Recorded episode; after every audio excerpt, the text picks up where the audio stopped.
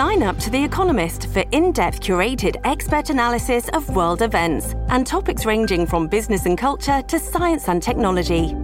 You'll get the weekly digital edition, online only articles, curated newsletters on politics, the markets, science, culture, and China, and full access to The Economist Podcast Plus. The Economist is independent journalism for independent thinking. Go to economist.com and get your first month free. This episode is brought to you by Shopify. Whether you're selling a little or a lot, Shopify helps you do your thing, however you cha-ching. From the launch your online shop stage, all the way to the we just hit a million orders stage. No matter what stage you're in, Shopify's there to help you grow. Sign up for a $1 per month trial period at shopify.com slash special offer, all lowercase. That's shopify.com slash special offer. Hello, everybody. This is Marshall Poe. I'm the editor of the New Books Network. NBN listeners like to read books and buy them. So we thought we'd tell you that right now, our friends at Princeton University Press are having a remarkable site wide sale. You can get 50% off books, including ebooks and audiobooks, with the code 50, F I F T Y, at checkout until May 31. You can save some real money on Princeton University Press books. I encourage you to go there and check it out. Welcome to the New Books Network. Hello, everyone, and welcome back to New Books in History, a podcast channel on the New Books Network. I'm Mark Klobas, your host for the channel. Today I'm speaking with Richard Barbuto, author of the book New York's War of 1812 Politics, Society, and Combat. Rich, welcome to the New Books Network. Glad to be here, Mark. Well, we're glad to have you on our show. I was wondering if you could start us off by telling our listeners something about yourself. Oh, well, let's see. I was uh, born and raised in uh, Western New York, right on Lake Erie. So we had the legacy of the Battle of Lake Erie uh, uh, prominent at the time. Uh, I knew I wanted to be a soldier, so I went off to West Point, spent the four years there, graduated in 1971. Uh, spent the next 23 years as an armor officer, but towards the end of my career, I had an opportunity uh, I was selected to attend the Command and General Staff College at Fort Leavenworth, Kansas. And after completing the course, I was asked to stay on as a history instructor to teach military history. And I also started a PhD program at the time. Uh, so, as I'm preparing to write a dissertation and teaching Army majors, uh, I decided to do the dissertation on uh, an area uh, close by to where I was brought up, uh, the Niagara frontier, Niagara River, which uh, connects Lake Erie with Lake Ontario. Interestingly, on the river, there are three reconstructed forts uh, heralding back to the days of the War of 1812. There's Fort Erie and Fort George on the Canadian side and Fort Niagara on the American side. And I had visited each of these, and in doing so, I came across the uh, the battlefields. Uh, none of which are, are kept in pristine condition. They've all been uh, urbanized. But I did more uh, digging into this all, and I remembered back from my West Point days that we were taught that the cadet gray uniforms we wore uh, were in commemoration of Winfield Scott's victory at the Battle of Chippewa in 1814. So there was a connection there. So in my dissertation, I chose to, uh, well, it ended up as a book called Niagara 1814 America uh, Invades Canada. And I amassed a uh, uh, quite a bit of research materials, as you might imagine. It uh, occupies, I'd say, about uh, three file cabinets in my office. Um, so this was published in the year 2000. Niagara 1814 was. Uh, I was leaving the the service at that time.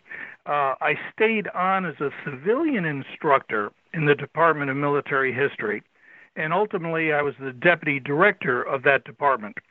And during that time, uh, with all these research materials, I cranked out another couple books, several articles. I reviewed books on the War of 1812.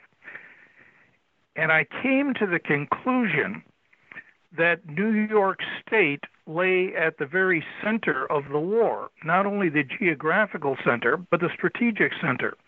Everything that America wanted to accomplish in a war that Congress had declared in 1812 centered on uh, the state. And of course, uh, New York City was the largest port at the time and uh, had to be defended. So as I dug further, uh, I came to uh, I came to realize that the story of New York State's centrality in the war had never been told people wrote quite a bit about the Battle of New Orleans, which which happens after the peace treaty is negotiated. Uh, there's an awful lot of wonderful books, scholarly and popular books on the war in the Chesapeake, and there are books about the battles in and around New York State. But no previous work had integrated this battlefield activity with the naval activity on Lake Ontario and Lake Champlain no one had integrated the state and federal politics that forced the operations uh, in the direction that they took. And no one had written extensively on how New York's society uh, had changed during the, the course of the war. So I set about doing that. Further, I noted that in the uh, books on battles of the war, uh, Crysler's Field, Chateauguay, Battle Plattsburgh, uh, all the battles on the Niagara frontier and the raids on uh, the cities or in the villages on Lake Ontario.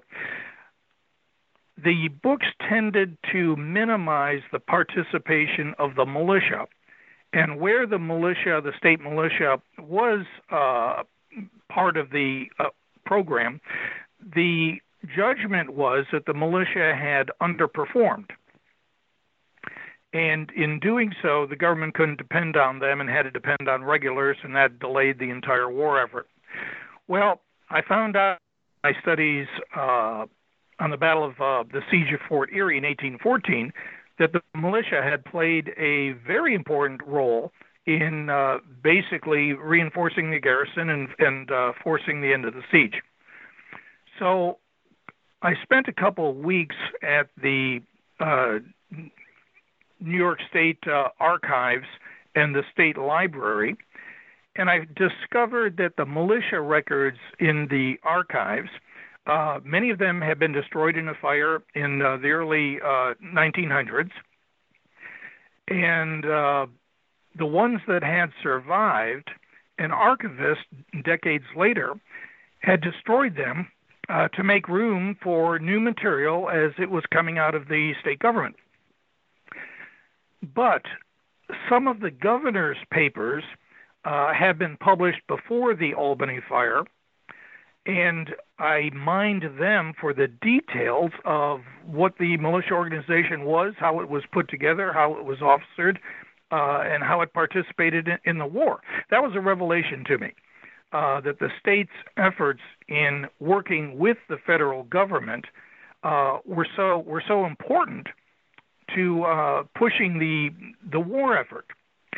And I discovered further that Governor Daniel Tompkins, who's virtually unknown even in New York State, although he was Vice President of the United States for eight years following his governorship, uh, he had been a key person in organizing and working with the federal government to push the, the war effort. Daniel Tompkins embraced the war uh, it was called Mr. Madison's War, but Tompkins was walking side by side with President Madison through the entire thing. And, and, and now I'm fascinated with this all because I've stumbled upon uh, evidence that would help me answer the question what was New York's role as a state uh, in pursuing the War of 1812? It's really surprising that we haven't seen a study like this until now because this is one of the things I you know it comes across not just in your book but you see referenced in, in uh, you know studies of the era about how there was a downplaying of the role of professional military. There was an emphasis upon state militias. It really does seem to be this this you know uh, grossly underexplored subject considering the role that was expected of militia in, in 1812 as well as the role that it ended up playing. Well exactly. Uh, the militia organization in New York was just huge. Uh, it was it was larger than regular army. So Daniel Tompkins, as commander in chief of the militia, could call forth more soldiers uh, than could President Madison. And and you're right about uh, the state studies. There have been studies of uh, North Carolina, uh, New England, uh, Kentucky in particular, there ha- and Pennsylvania. There have been state studies, Pennsylvania in the War of 1812, for example. Uh, but even these studies didn't integrate the political and the social and the military uh, as well as, as, as might have. Probably because there are no major battles fought in Pennsylvania or North Carolina or, or, or Kentucky. So while those states made a contribution to the war effort, they weren't central to it. So I've always been surprised, uh, uh, or I became surprised during my research, that New York's uh, efforts in the war had have been completely neglected. So you might say I tried to uh, uh, to address that uh, shortfall in the scholarship. Some of the subjects I cover in this book include uh, all of the activities and contributions of the state government and the state militia to the war effort, which, which were which were significant. The Iroquois nation had pretty well been shattered after the American Revolution, with a lot of the Iroquois uh, moving into into Canada. But I wanted to capture the Iroquois participation in the war and I discovered that uh, there was a large contingent of Iroquois that were supporting the American war effort. And this brought them into contact with the other Iroquois on the other side of the border. And it uh, the, the uh, internecine uh, conflict became uh, became fairly brutal. I discovered that New York's commerce, you know, New York City is the largest city by that time. It's the largest port it's producing one third of all the uh, customs duties that are uh, going into the federal treasury.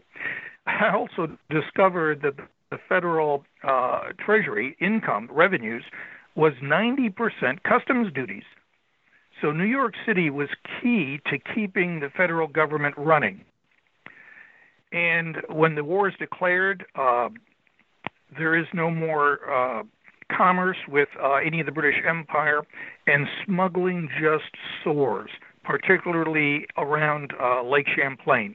Because the people on the St. Lawrence River and Lake Champlain, their trading partner wasn't New York City. They couldn't get there. Their trading partner was Montreal and Quebec. So basically, James Madison had shut down trade uh, in, in northern New York. I talk about privateering these are commercial vessels that are uh, chartered by the federal government uh, to attack British vessels, commerce vessels on the high seas. And there are hundreds of these privateers outfitted because a commercial captain uh, can mount a couple guns on a, on a ship, turn a commercial ship into a warship, capture enemy cargoes, bring them into an American port, and get to keep half the value of the ship and the cargo. So this is free enterprise, free market uh, uh, in wartime, and it was perfectly legal. I talk about the party politics not only nationally but but also in New York State because the Federalist Party, which opposed the Republican Party, now the Republican Party is not the Republican Party of today, of course. These are the followers of Jefferson. They call themselves Republicans. Later on, uh, uh, historians will call them Democratic Republicans, but at the time they never used that term. They were they were Republicans the Federalists became the anti-war movement, and the anti-war movement was, was bitter. There was certainly draft evasion, but what's worse than that, in the state legislature, uh, the assembly, which, which is uh, analogous to the House of Representatives, the state assembly controls the purse strings. And during the course of the war, the assembly for two years was under control of the Federalists, and this this hampered uh, New York State's efforts. So I, I do a deep dive into that and figuring out just what the effect of, of this anti-war movement was when you had the whole opposition party was also opposed to the war. Now there's another topic that that just isn't covered in the scholarship anywhere. And that's the cooperation between the federal government and the state government in war making. The Constitution expected, and, and the state governors expected, that in the case of war or insurrection, that the federal government and the state governments would cooperate in, in the military side of, of the affairs. But this would be the first foreign war conducted by the United States, and it's the first time that this federal and state cooperation would be would be called upon, depended upon, to push the war effort. Now we know that in New England, the, the governors there refused to allow their militia to participate in the war.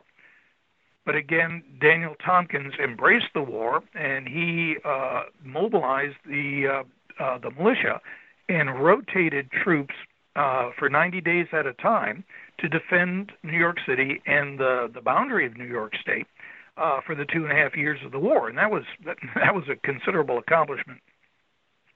Yeah, Tompkins. Also, oh, go ahead. Yes, please. I was going to say Tompkins really does emerge as the central protagonist, if you will, of your book. And I was wondering if you could maybe give us just a brief bit of background as to who he was and what did he bring to the governorship during the war in terms of his abilities, his uh, weaknesses, and so forth. Good. Uh, Tompkins is born during the American Revolution in Westchester County, which is directly north of New York City and it's a no man's land. The British are in New York City, occupying it for the duration of the Revolution, and George Washington's army is in New Jersey and uh, uh, in Westchester County, the Highlands of New York, uh, to keep the British penned in. So, Tompkins' dad, uh, he's a farmer, he's a patriot. Uh, but he takes the family during the war because it is a no man's land. He moves up to, to Dutchess County, and after the war, he returns. Well, Daniel Tompkins moves to New York City. He's the uh, valedictorian of his class at Columbia, uh, becomes a lawyer, gets himself involved in politics, and eventually uh, DeWitt Clinton and and others uh, nominate him for the governorship to take it away from another Republican, Morgan Lewis, Governor Lewis. And when Tompkins is elected, He's the first governor of New York State that was not the uh, uh, the scion of an aristocratic family, who was not uh, fabulously wealthy as previous governors had been. He was very much a person of the people. He was uh, took an anti-slavery uh, uh, position because there were slaves still in New York State and eventually he would be key to to eliminating slavery in the state. Uh, and he came to the governorship at the same time as the Chesapeake affair, uh, in which the British had fired upon an American warship, killing uh, sailors, wounding sailors, uh, and starting a, a cry for war that, that Thomas Jefferson uh, chose to ignore. But nonetheless, at that point there in 1807, it pushes the uh, federal government towards uh, on a path that would lead to war. Now Jefferson has an embargo, which is uh, ultimately a failure, and when James Madison takes office, now uh, Madison and the rest of the Republicans decide that uh, the only way to redress our, our differences with Britain is, is to go to war. And that's where Tompkins comes in, uh, and he prepares the state for this war that would not take place until five years after he had been uh, had been governor. That's actually one of the things I thought was really fascinating to think about, which is that I can't think of a war in American history where the uh, United States has had more opportunity to prepare, to to uh, to to uh, you know to rearm, to position, to train, and, and, as you explain in your book, you know Tompkins really you know did everything he could within the limits of his position to to you know get his state ready for war from 1807 onward. Uh, exactly. Uh, and interestingly enough, if you were to read the other state studies uh, that were written, virtually no other state prepared itself for war uh, because preparation was, was tremendously expensive. Uh, but Tompkins did. He, he stood out among all the governors in the pre war period. one of the things he did was to maintain a full militia organization, uh, and he expanded it as the population expanded. Therefore, uh, every county had a regiment made up of uh, eight or nine companies. He uh, integrated volunteer companies into the state, the common militia organization.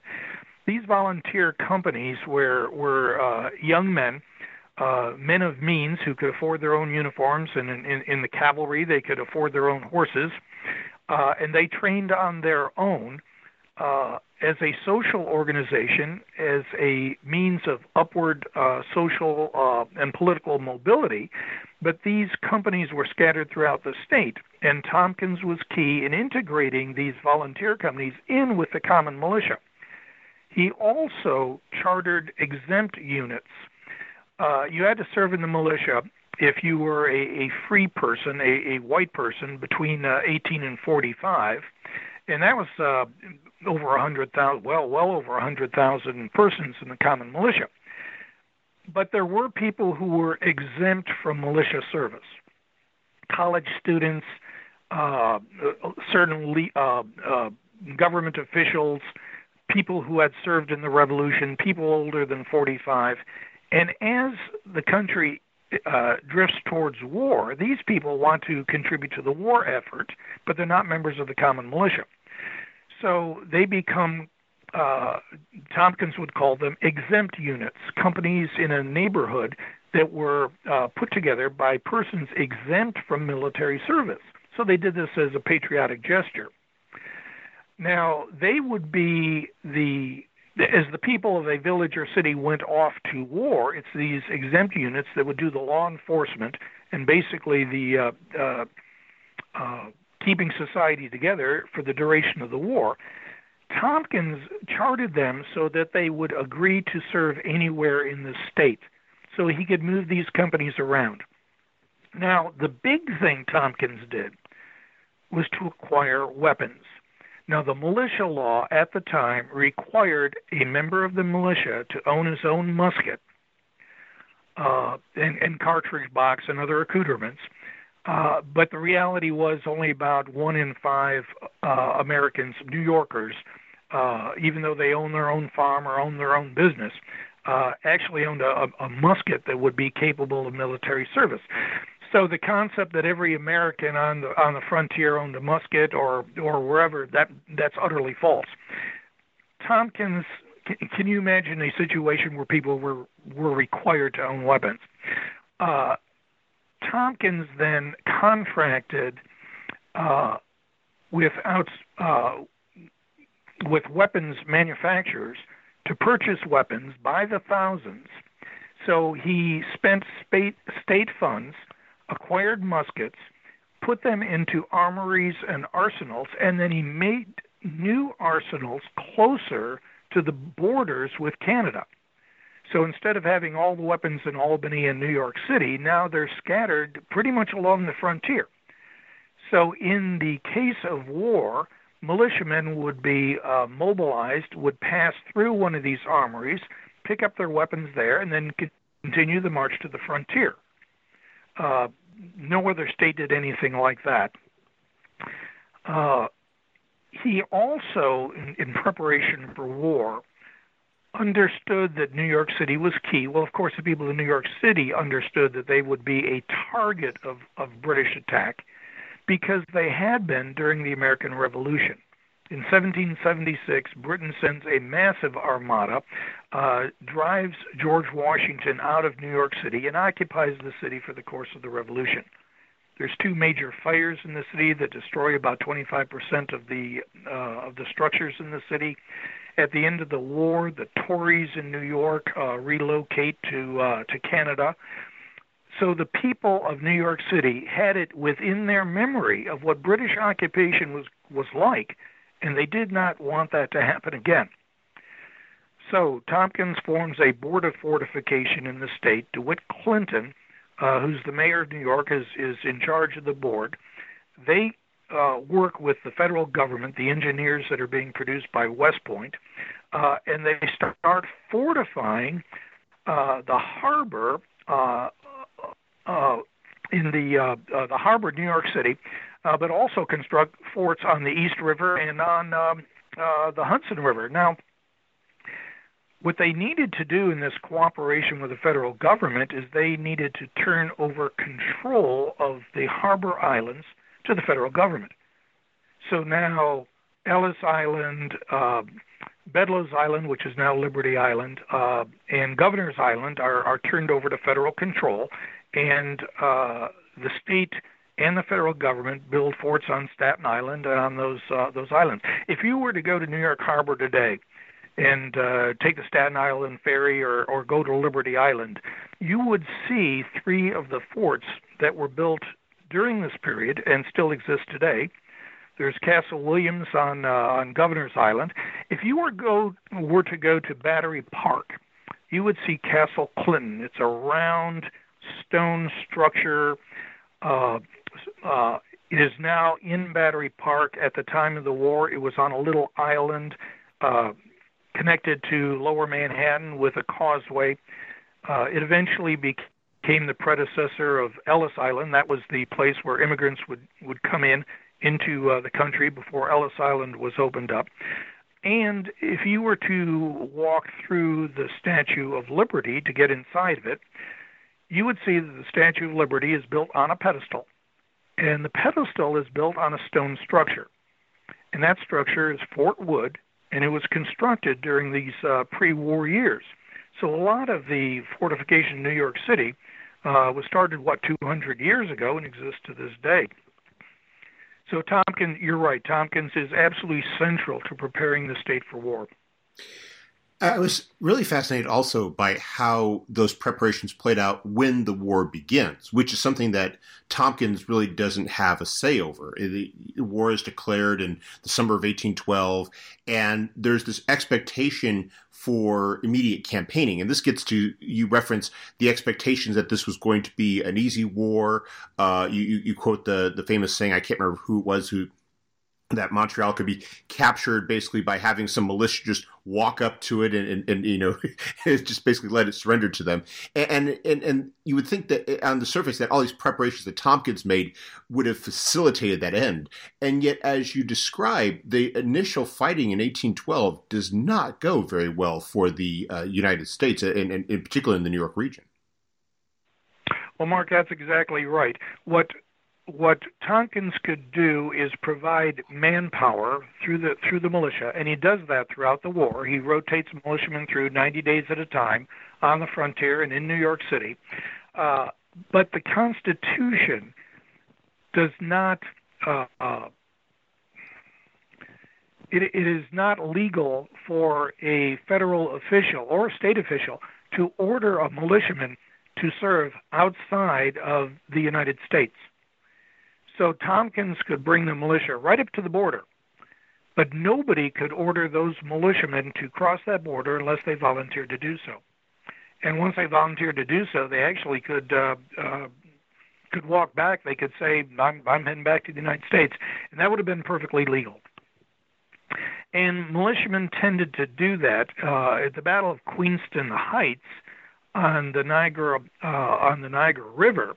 Uh, the American commander, who's a uh, Stephen Van Rensselaer, uh, who is a major general in the militia, he has over 4,000 troops in his command. He has enough boats to bring over uh, a few hundred people at a time. He invades uh, Canada, crossing the river, and as the boats return to pick up the next load, they're carrying wounded uh, uh soldiers and so the militiamen who are waiting to cross the river see these wounded persons being evacuated from the boats and frankly they they look at one another and they decide right then and there that they're going to maintain their constitutional right of not crossing a border. And so ultimately only about 600 militiamen will actually cross into Canada on that day even though there were 4,000 available. Uh, so at that point, there, uh, President Madison and uh, the federal generals realized they can't depend on the militia uh, to carry the war into Canada. You mentioned uh, throughout the book, and some of you've already talked about at the beginning of the podcast, about how you how, how, that bias against the militia has really, you know, infected our interpretation of their role. And I, I, think also about how you mentioned Winfield Scott has this lifelong bias towards the militia that uh, appears in his memoirs that he you know shapes a lot of his attitude towards you know military operations the rest of his career and and how it, how that how does this then end up you know altering strategic uh, considerations going into say 1813 i mean to what degree do they now have to start factoring this in or do they still hope that they can get enough of the volunteers to uh, participate in projected invasions of montreal or uh, other excursions across canadian border? Well, uh, again, that was that became the strategic uh, uh, problem of the war, manpower, because the regular army was never large enough uh, to capture any significant uh, uh, target, Montreal or Quebec. On the other side, in fact, they they never reached the the walls of Montreal at all. the the conflict uh, between the regular army and the militia actually found its birth in the American Revolution, where, where George Washington, among others, realized he, he could not depend upon militia. So this is a bias in the regular army carried forward uh, to the War of 1812. and militiamen were were uh, very protective of their own rights uh, to stay within the state, certainly, and interestingly, the the officers, and, the book is peppered with uh, examples, militia officers and regular officers coming into conflict, to include duels, which is it's kind of rich on the part of the regular army because most of the officers now in the regular army uh, had only been commissioned officers for for a few months before the Battle of uh, Queenston Heights, for example, and they had grown up in their state militias but now they assume the bias of the regular army in uh, denigrating uh, the militia. The second major conflict in, in using the militia is that these militiamen, many of them had voted Federalist. Many of them were very much anti war. So they might evade the draft, but even if they uh, did their, their, their duty and showed up for the draft and were mobilized, they wouldn't leave the state, but also the constant murmuring uh, among the, the soldiers, the anti the anti-war element or the federal element, uh, destroyed. Well, it kept the militia from ever being a cohesive force. So on the battlefield, the militia was just extremely brittle. The first time the British would open fire, the militia might fire back once, but that was that was the end of it. They would not go forward, uh, and a lot of times they would just uh, evade uh, uh, fighting. They would uh, malinger. They would uh, fall back in the ranks and uh, hide from their sergeants, uh, and that really crippled uh, the militia. Now, where they they stood in the front lines and fought well. Uh, at Plattsburgh, there's evidence of it, and in defending the villages along the coast of Lake Ontario, uh, they fought fairly well, and of course, in the siege of, uh, of Fort Erie, they fought uh, magnificently, standing toe to toe with, with British regulars. But those cases are exceptions to a general rule of the militia not wanting to participate in the war wholeheartedly. There's another aspect also that we should probably mention, and that's uh, the fact that you know the battles were, as is often the case in war, the exception rather than the rule. And when they weren't fighting or preparing to fight, they were you know on they, they were on patrol, they were on guard duty. And as you explained, you're, you're talking about New York winters. and from what you described, it was not pleasant at all. And the monotony of, of expecting a, an attack that they didn't know whether it was going to come, that, that had to have been really wearing on a lot of their you know commitment to this war and their, their, their desire to serve in it. Well, I think you've got that exactly right. And I try to uh, uh, point that out of what the militiaman is doing he's leaving his farm, uh, and so the farm work is is being turned over to the spouse and and the children. So they're maintaining the farm while he's spending 90 days away at places, bleak places, like Sackett's Harbor or, or Plattsburgh or, or Buffalo. And uh, a lot of this duty is in just terrible weather. Well, the state tried to build barracks but couldn't keep up uh, to put every soldier in a barracks. So, in the beginning of the war, in particular, the militiamen are serving, but they're living in tents during during winter uh, uh, weather conditions. If you could imagine, you know, Plattsburgh in winter, Buffalo in winter. So exactly right. Now, the what made that matter even worse is that the federal government quickly ran out of money. So that these militiamen coming off of 90 day service who were supposed to collect their pay, there was no pay to give them.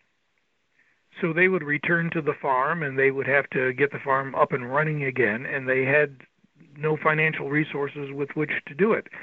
So this as this showed itself throughout the war, more and more militiamen were were evading uh, the draft if they could. Uh, and what was worse on that, if if a militiaman decided not to show up for mobilization, the worst that would happen under state law is that a sheriff would uh, bring them before a judge, and the judge would fine them. Well, if the sheriff or the judge were Federalists, then that militiaman got a slap on the wrist. He paid a small fine, or he didn't pay the fine, uh, and he was excused from it. And he basically got away from with evading militia service altogether.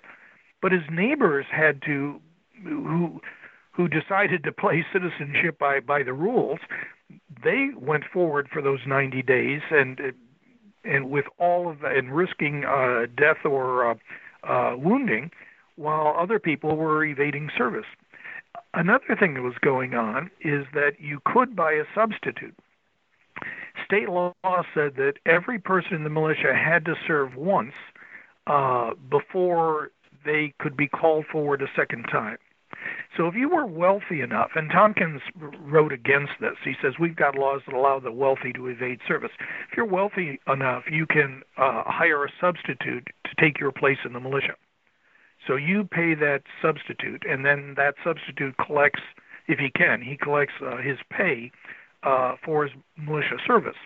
So some people were lining up to serve again and again in order to collect these these uh, payments as substitutes. But again, the social result of this is that once again, if you were wealthy enough, you didn't have to fight.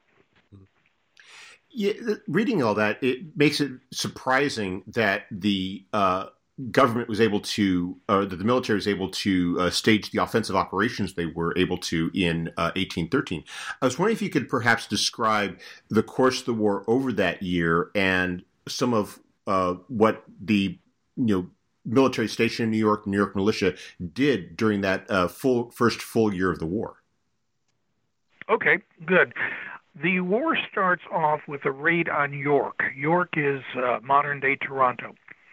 And there are uh, Zebulon Pike uh, leads the, the troops on the ground in this raid.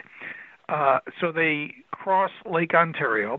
They outnumber the British defenders at York, and the Canadian militia turn out to defend their city and Pike is leading a relentless attack towards uh, the center of the city, and uh, he stops for a moment to bring the troops online. Well, the British commander at this time had decided to uh, uh, to get his regulars out of York. He didn't want the regular soldiers, which are fairly few in number in Canada at this time, so he turns over defense of York to the militia. And uh, and in the garrison, he's got a very large magazine where all gunpowder is uh, is stored, and he has his engineer uh, fire the uh, uh, the magazine, and the explosion is like a, a five kiloton uh, nuclear weapon. It uh, blows the top off the magazine, so we have stone, stone, and timber just raining down on the American army as it is lining up to assault uh, the British fort there. And in that, uh, nearly 100 Americans are killed or wounded, to include Zebulon Pike. Now, after this, the Americans go on to occupy the city.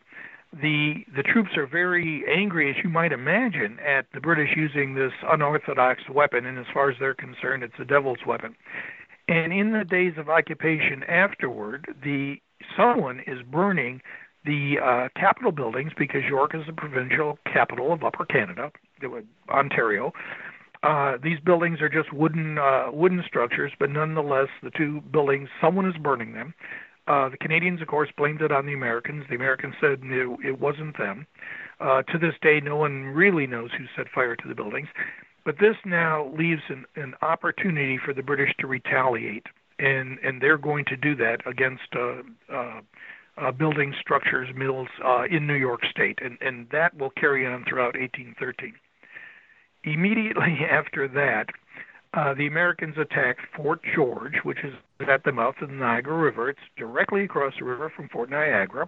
They want to open up the Niagara River uh, for use uh, uh, to transport uh, supplies uh, through to Lake Erie.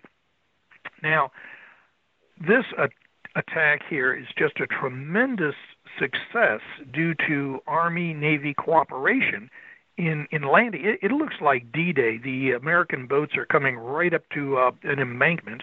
The British are on top of the embankment, firing down at the boats, but nonetheless, uh, the Americans push them away from the uh, uh, uh, shore and capture Fort George. Now, part of the significance of this is that when the British evacuate Fort George, they also evacuate the entire Niagara River. And so Oliver Hazard Perry goes to uh, Buffalo, uh, and there's a Navy yard there, and there are five warships that have been uh, sheltered uh, in in a small harbor near Buffalo that uh, that could not escape because the British owned Fort Erie directly across from Buffalo. So these boats have been, these warships have been locked up for the duration, and Perry moves them upstream uh, on uh, the Niagara River and into Lake Erie, and he brings them to Erie, Pennsylvania, and these are going to join his uh, flotilla that wins the Battle of Lake Erie uh, a few months later. Now, while the Americans are at Fort George and the American Naval Squadron is there supporting them, the British out of Kingston Harbor on Lake Ontario raid Sackett's Harbor. Sackett's Harbor is uh, uh, the big shipbuilding facility about about 35 miles away in New York, uh, because there's a large American frigate being built there, and so while the American Navy is gone, the British raid, and they come very close to capturing uh, uh, the shipbuilding facilities there at Sackett's Harbor.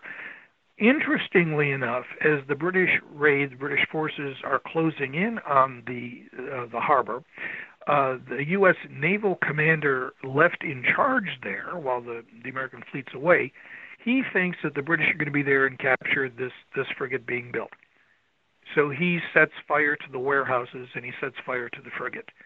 And then they discover that the British have withdrawn from the attack. The British commander doesn't think he can make his way all the way to the harbor. The British pull back, and now the Americans have to put out these fires, and it delays the shipbuilding uh, effort there at Sackett's Harbor. Now, uh, let's return quickly to the Niagara frontier. The Americans now have won Fort George. They've cleared the Niagara River, and they want to strike out from uh, Fort George and uh, uh, take on the British forces that uh, that managed to escape.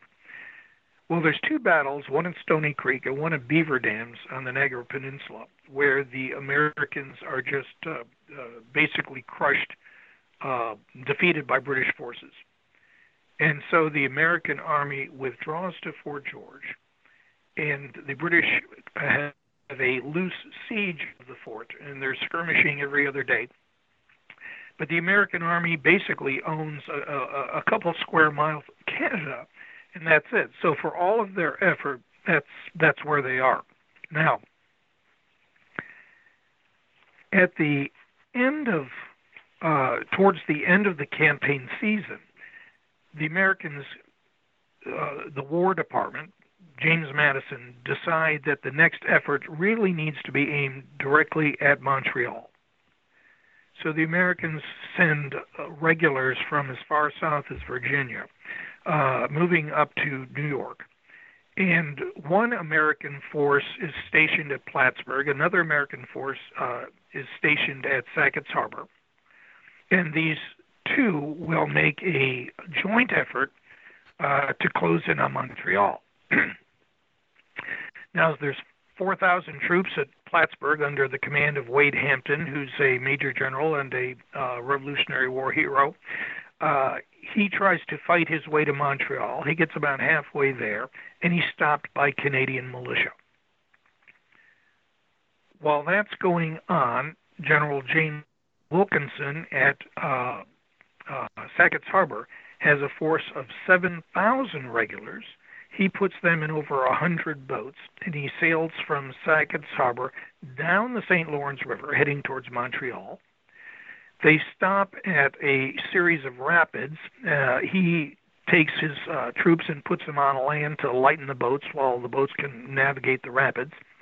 And a very small British force coming out of Kingston approaches the American army from the rear at a place called Crysler's Field and in that battle, even though the Americans vastly outnumber the British, it's British uh, uh, tactical skill uh, in the face of poorly trained regulars that defeats Wilkinson's army. And Wilkinson and Hampton both bring their forces back into the United States. So, towards the end of the war, the attempt at Montreal, utter failure, and the American forces at Fort George evacuate.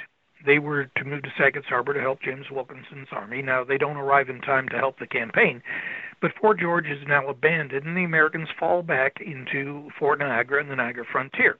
But the regulars are gone, and now there's just militia, a few hundred militia, and the British commander uh, on the Niagara Peninsula decides to uh, retaliate against the Americans. And he has about 400 uh, native warriors along with uh, about 1,500 regular troops. They capture Fort Niagara in a surprise attack, and they bayonet uh, uh, most of the American defenders, those who aren't aren't captured. And then, between the native warriors and the British, they travel down the 37 miles of the Niagara frontier and they burn every single structure except one house in Buffalo. So, in a matter of two weeks, houses, barns, shops, uh, stores, everything is burned to the ground except that one building. And here it is in December, and the 6,000 uh, New Yorkers living there in Niagara County on the Niagara frontier uh, are scared uh, certainly of the native warriors because they remember all the stories from uh, fighting uh, uh, the Indians during uh, the American Revolution. And sometimes, with just the clothes on their back, as they hear the war whoops entering the village, they head into the forests of western New York, heading towards the Genesee River. And thousands of them now evacuate the frontier. Uh, some of them will return in the spring of 1814, uh, uh, but many of them are, are have left the frontier for good. And so the folks on the Niagara frontier in 1814 have to start the uh, rebuilding. Now, here's where Governor Tompkins comes in again. He jumps on the state uh, assembly to send money uh, to the Niagara frontier to help the people who want to rebuild to rebuild.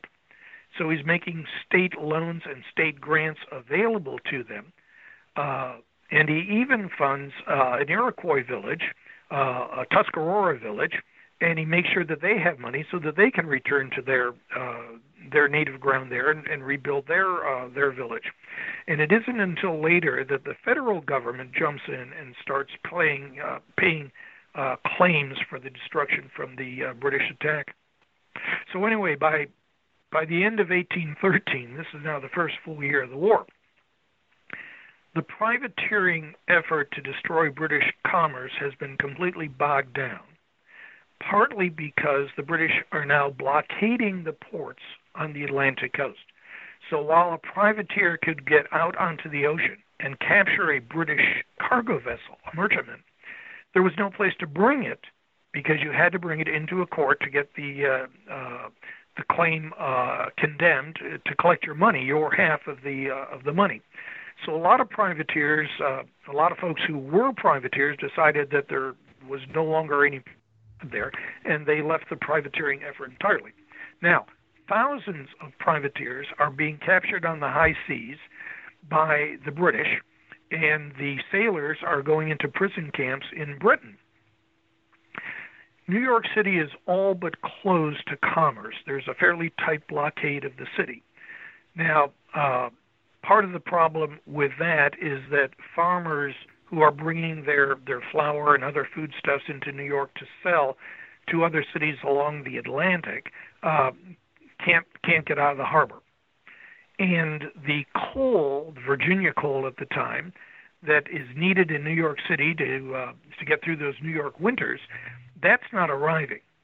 So the poor people that can't afford the coal that that is available uh, pretty much have a very cold winter at the end of 1813. There's a shipbuilding arms race on Lake Ontario uh, between Kingston and Sackett's Harbor, each side trying to uh, get a larger squadron to finally get control of the, the uh, of the lake. Uh, the Niagara frontier is a is just a, a major human tragedy. Now, what's going on in in Europe is fateful for the course of the war. Madison had and Congress declared war at a time when the British were involved with fighting Napoleon, and it was an existential battle, uh, and it had been ongoing for uh, for a dozen years. And uh, what the Americans had hoped to do is win the war while the British were occupied fighting the French. Well, in 1813, Napoleon loses the major battle at Leipzig, and he withdraws from Europe and he pulls into metropolitan France. So he's now losing the war.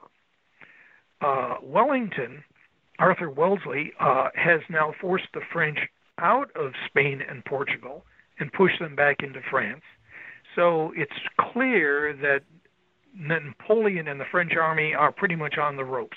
And it's now a matter of time before uh, Britain and its allies in Europe are going to win that war. So the window that Madison needed, the window to win the war, was closing very rapidly, and America was no closer to winning the war than uh, it had been at the end of 1812 nor was America that much more united because it's one of the things I thought was really fascinating in your in your, uh, book, which was how you're describing. We think of war as sort of a, a, a, a, bipolar conflict. You know, you have one side and another side, and the two sides are fighting each other. Yet you're describing how there is so much uh, intertwined uh, uh, interactions. There that these farmers who have their uh, goods uh, in in uh, New York Harbor don't really consider it uh, treason to sail out to the British ships that are uh, prohibiting their trade and selling the goods to them, which actually has the effect of perpetuating this th- this constraint of trade, or how you would have these personal relationships on the frontier from these families that had interacted for years, and how this ends up having the effect of, of facilitating intelligence operations for both sides uh, on the conflict. Exactly. The Madison and Jefferson had really uh, overestimated the sentiments of the American people. What they were hearing was complaints about how Britain was treating America during this period. But these sentiments did not rise to the level where a, a farmer would enlist in in the service and leave his farm for years. Uh, and there were uh, uh, out of work Americans uh, who did enlist in the service, but never in the numbers needed. And and you're exactly right. Uh, there's a big there's a big difference between uh, thinking that Britain needed to back off on how it treated America and being willing to actually take a musket off the wall and go out and and and, and shoot the British and, and, and risk death or, or, or wounding. That was a line that a lot of Americans weren't willing to cross.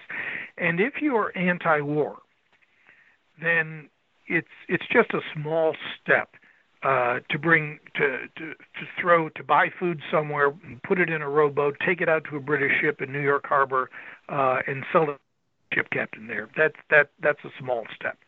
So again, the smuggling is uh, uh, on Lake Champlain is just outrageous.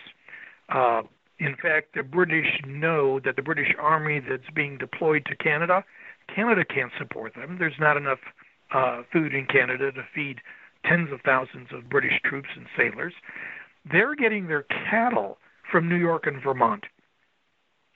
And American officers are reporting that the cattle are just knocking paths through the forests to cross the border into uh, in, into lower Canada.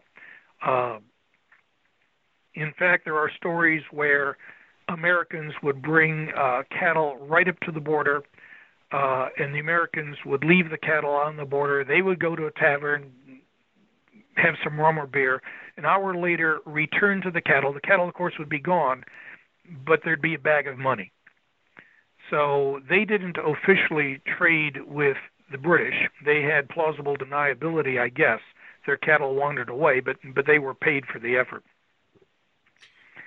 Now, is, uh, what, what now is driving the, the, the train of the war is uh, when Napoleon is finally defeated, the British have hundreds of warships, tens of thousands of trained, experienced troops, and they are now going to turn these troops on America, literally to punish America because as far as the, a British uh, uh, citizen is concerned, America has stabbed them in the back while Britain is fighting the war for all of humanity against the great ogre Napoleon.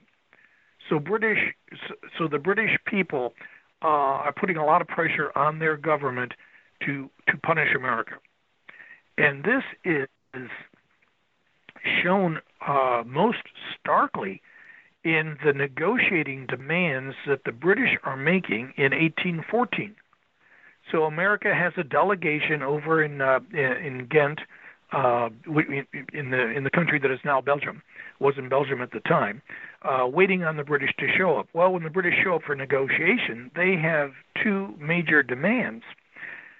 The first one is the creation of an Indian buffer state north of the Ohio River. Now, what Britain is demanding as a sine qua non is the creation of this buffer state. All American territory north of the Ohio, which is the state of Ohio and Michigan, Illinois, Indiana, uh, Wisconsin, that that be turned over to the Indians with the understanding that the British will administer it. Well, there's tens of thousands of Americans living in that land, and they are going to be dispossessed and have to return to America or become British subjects. Uh, the British did this for a couple of reasons. The, the major one, I believe, is that they wanted to capture the entire fur trade from that area. That uh, the fur trade had been shared between the Brits and the uh, the Americans, and the Brits wanted all of it. And this would do this, and this would also uh, bottle up the Americans on the East Coast and the South, and presumably uh, prevent any wars in the future. But to make sure there would be no war for America in the future, the British also demanded that all the American naval forces on the Great Lakes and Lake Champlain would be removed, and all fortifications on the shorelines of the Great Lakes would be removed. So it would remain American territory, but there would be no warships and uh, and no fortifications. And this would mean that the Americans would have to start from uh, from tabula rasa. They would start with nothing if they wanted to invade Canada anytime in the future. Well, the Americans rejected that, but that's what they were facing now in 1814. That strategic situation.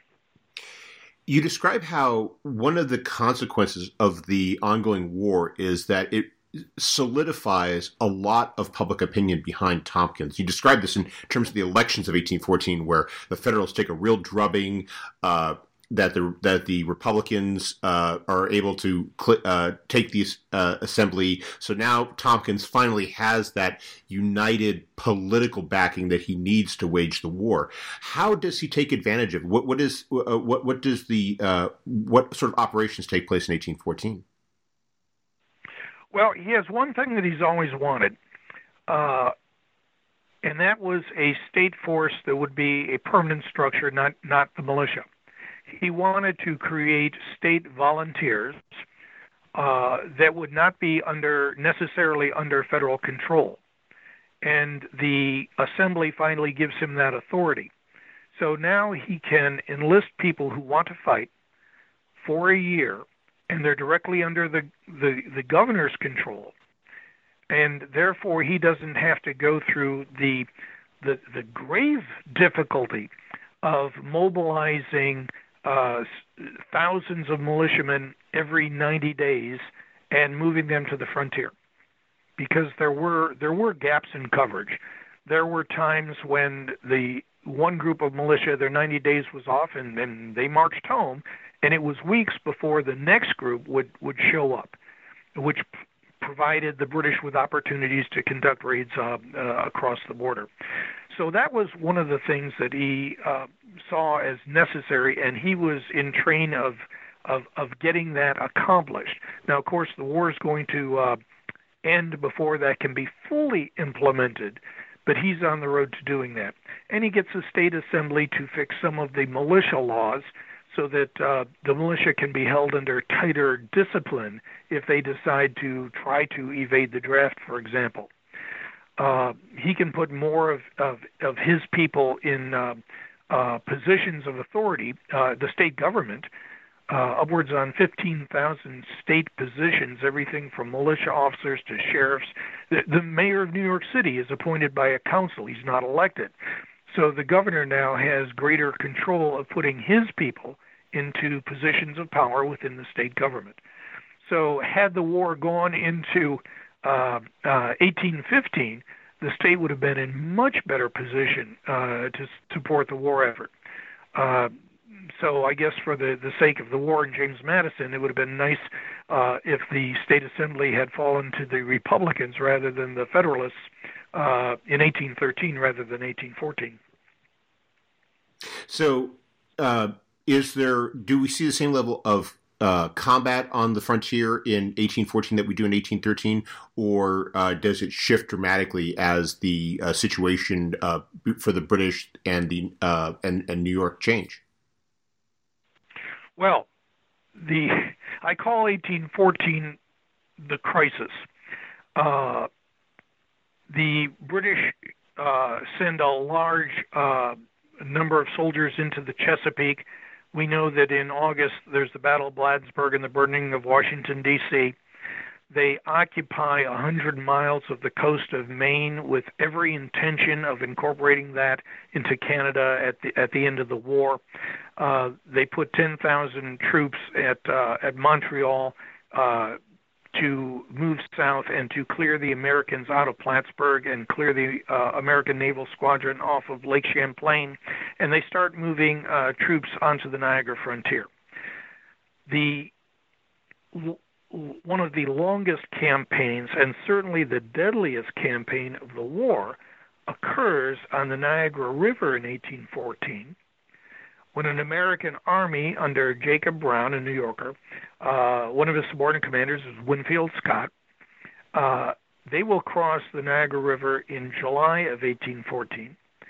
They'll win the Battle of Chippewa uh, two days later. Now, Chippewa is the first battle in which an American army, regulars, can stand up toe to toe with British regulars on a, on a uh, in a flat open field with no terrain advantage, uh, equal numbers. I think the numbers came within about 50 people, and the Americans win. This is the first time in the war that this happens.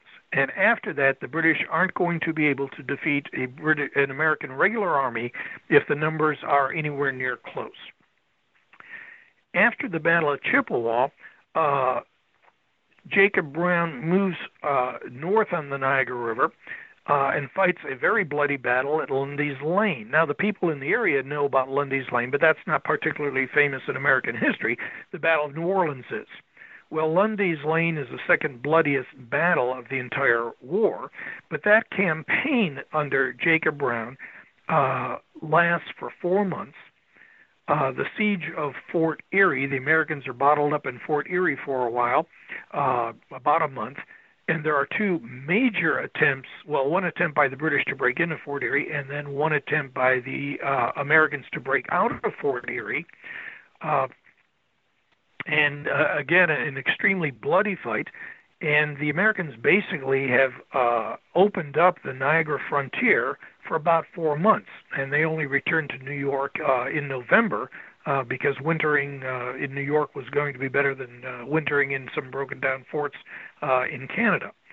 So at that point there American the American regular army shows that it's the equal to those British troops that are that are stationed in uh, uh, in Canada. But the crisis uh, actually is a battle for Plattsburgh. In September of uh, 1814, 10,000 troops are now leaving uh, Montreal, heading south to Plattsburgh. There's only about 2,500 American regulars in Plattsburgh under General Alexander Macomb, another New Yorker. Uh, the British will surround the, in fact, they'll clear most of the village of Plattsburgh, and the American army is holed up in a little peninsula between the Saranac River and uh, uh, uh, Plattsburgh Bay and the British will attempt to force them to destroy the American army there. It, it's outnumbered about about three to one. The American army under Macomb is is utterly trapped. They're determined to defend themselves. They built three fortifications there, but there's no way out. If the British attack on the south, then the Americans have a river on the west and they've got a bay on the east, and there's nowhere near enough boats to take them off. So it, it's it's pretty desperate uh, affair for the Americans. Now, what gets the Americans towards victory here is that the British naval squadron, uh, coming down the Richelieu River, entering uh, uh, Lake Champlain, uh, tries to uh, attacks the American naval squadron under Thomas uh, Macdonough in in Plattsburgh Bay. And in the Battle of Plattsburgh Bay, the Americans managed to pull off uh, a victory. And in doing so, the British commander, who is poised with his land forces to attack Macomb in his trapped position, decides to call off the attack and he returns to Montreal. So, in a matter of uh, seven days in September, there are three major fights which the Americans win.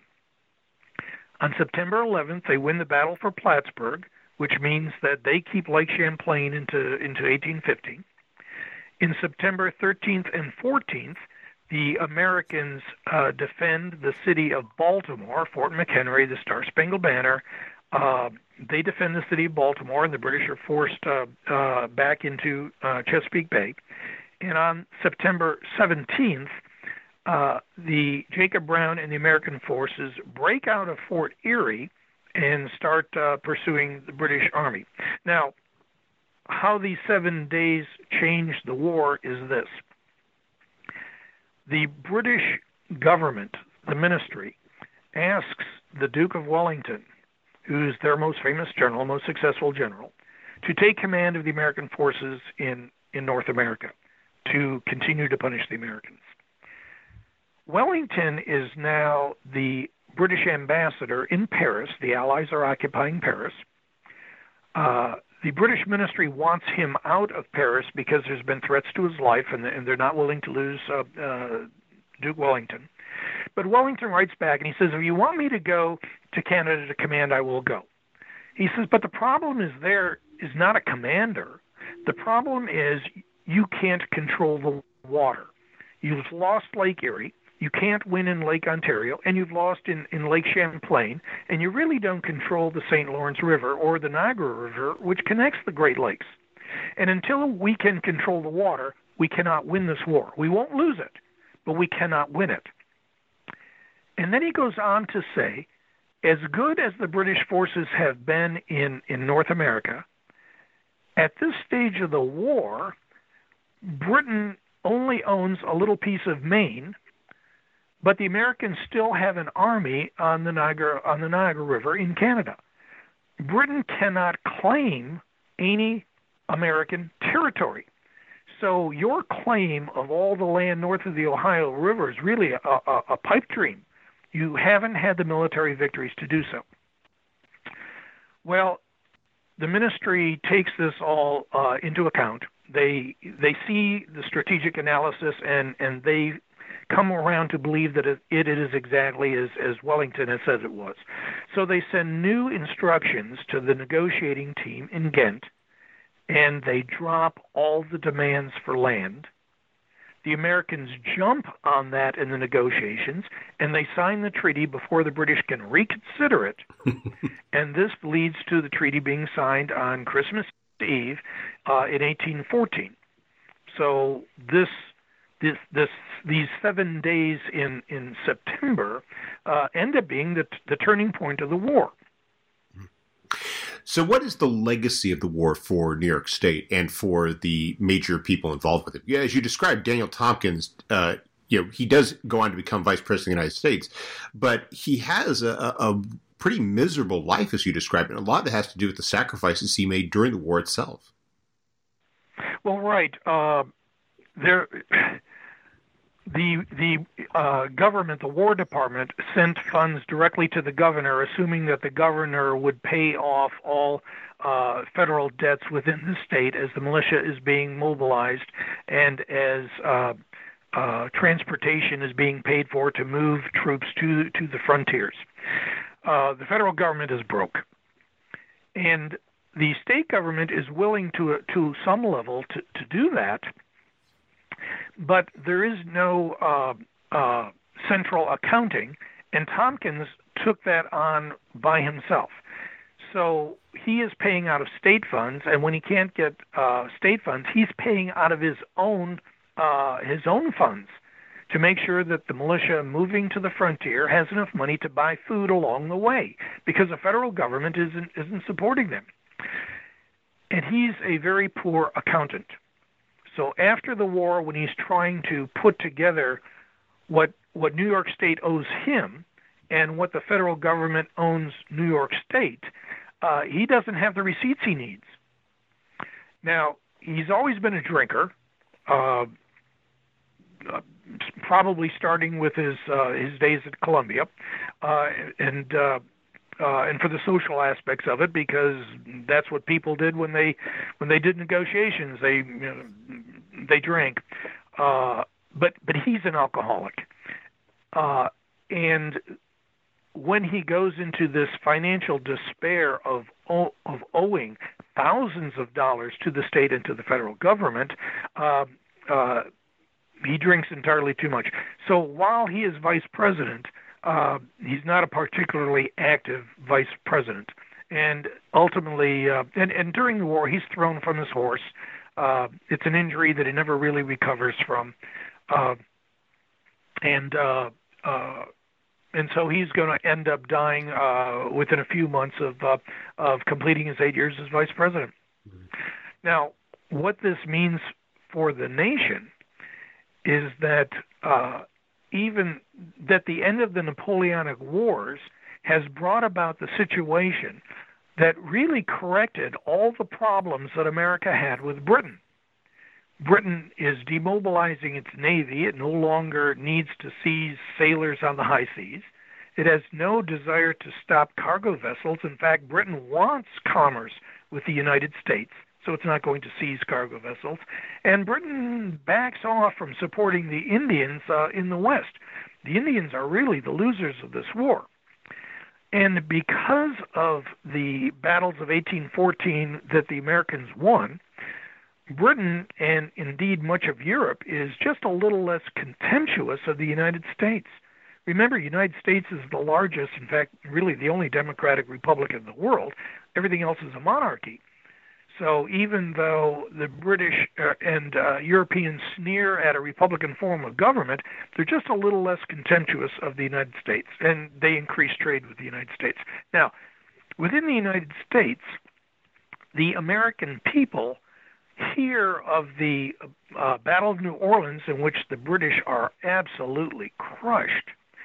And shortly after that, the peace treaty arrives to be ratified by Congress. So, in the American mind, they conflate these two. We defeat the British at New Orleans, and the war is over. Therefore, America has won the War of 1812. well, not the case at all, but that's what enters into the American psyche.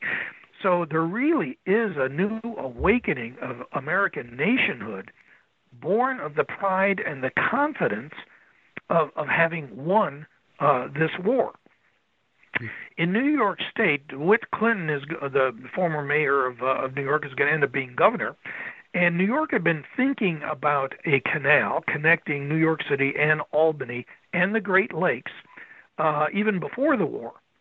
And after the war, in, in a, in a uh, uh, a feeling of confidence within the assembly, within the state, within the Senate. Uh, they go forward with this and they build the Erie Canal, uh, which now allows all the farmers on the interior of the state to sell their produce in New York City.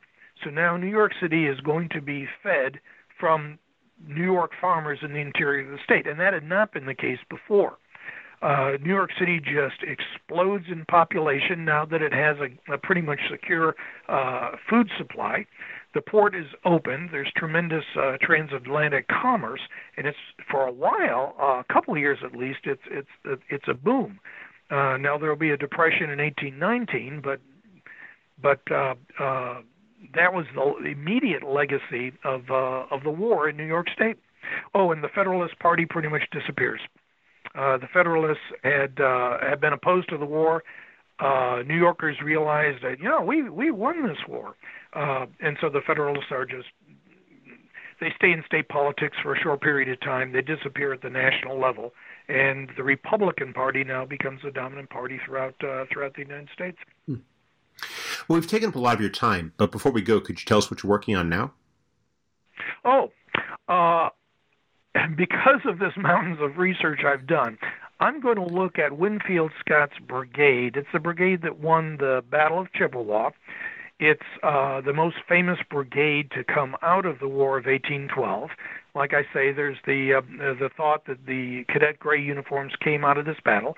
Winfield Scott becomes a major military character. He actually runs for for president, and and he's a uh, a general, uh, the commanding general of the U.S. Army right through uh, into the American Civil War. So he he's fairly famous in American politics. But as it turns out, the officers in his brigade go on to do just marvelous things. By and large, they're retained in the army after uh, the army's demobilized after the war.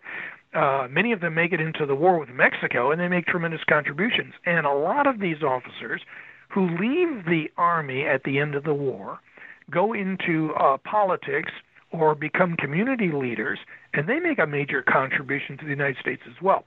So this book will be uh, the working title is uh, uh, Gray Doom: Winfield Scott's uh, Brigade in the War of 1812, and it's going to trace the officers and the enlisted men as much as we know about them uh, before the war, during the war, at the uh, four-month campaign on the Niagara River and then what they do after the war and their contributions to uh, uh, to the nation.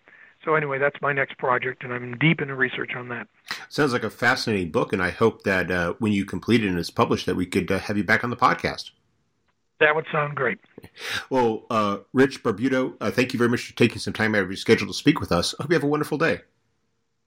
Well, thank you so much, Mark, and you too.